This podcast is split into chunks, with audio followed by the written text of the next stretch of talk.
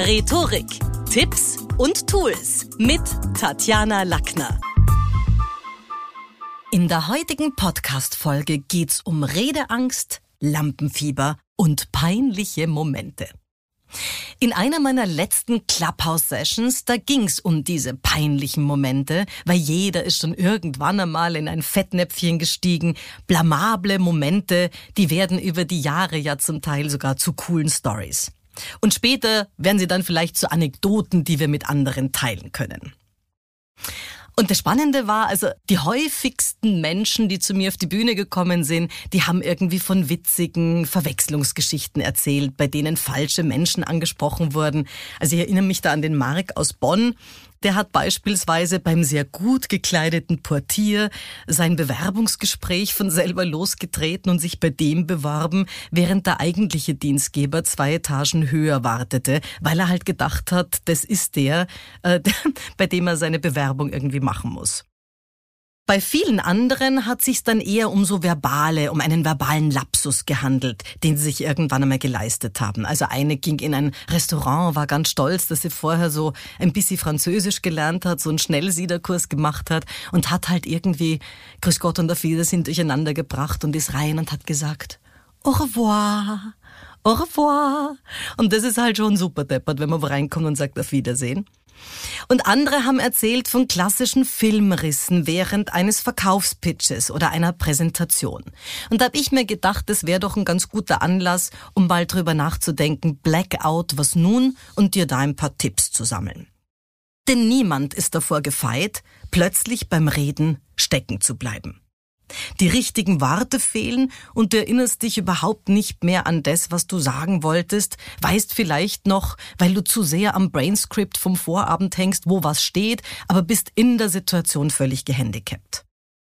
Und das ist übrigens ein Angstfaktor Nummer eins, nämlich die Vorstellung, nichts mehr sagen zu können, so diese Angst, öffentlich bloßgestellt zu werden.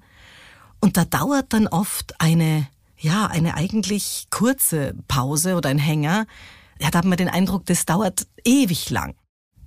Und so eine Gedankenpause, die du als Redner unendlich lang empfindest, wird vom Publikum nicht unbedingt als peinlich und so lange wahrgenommen.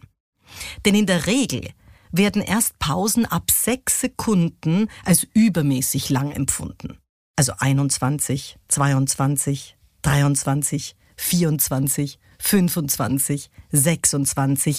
Jetzt erst hat jemand das Gefühl, du hast einen Hänger und da bleibt wirklich ausreichend Zeit zu improvisieren.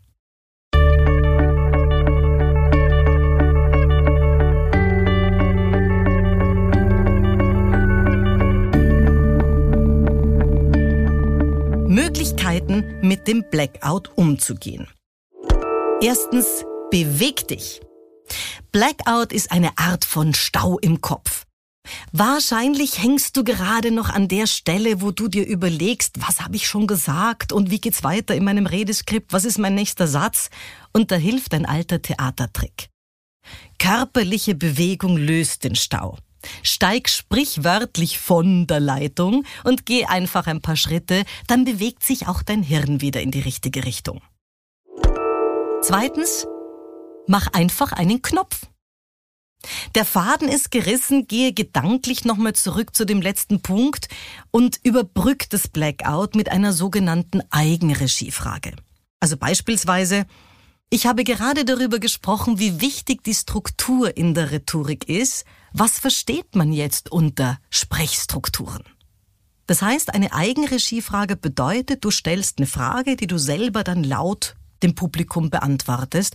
Und das ist erstens mal dramaturgisch gut, weil du damit dramaturgische Peaks erzeugst und, und das nicht lahm klingt. Und zweitens kann man so super jedes Blackout, jede boah, Situation von, oh Gott, ich habe keine Ahnung mehr, wo ich war, überbrücken.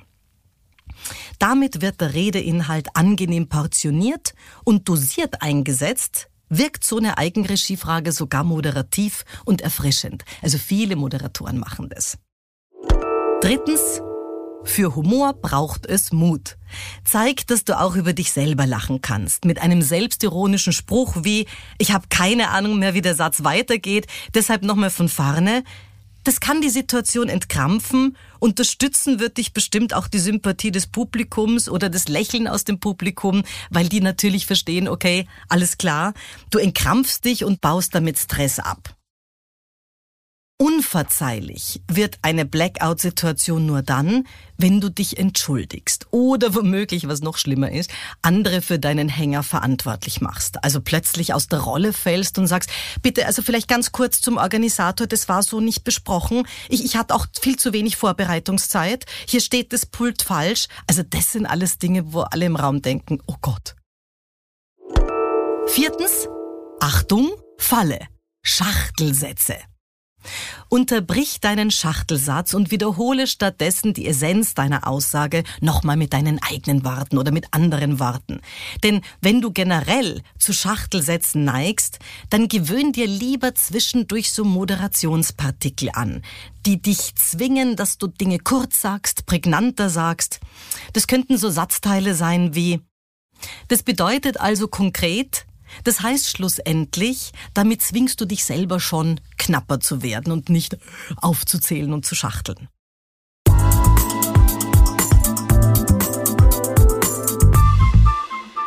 Fazit.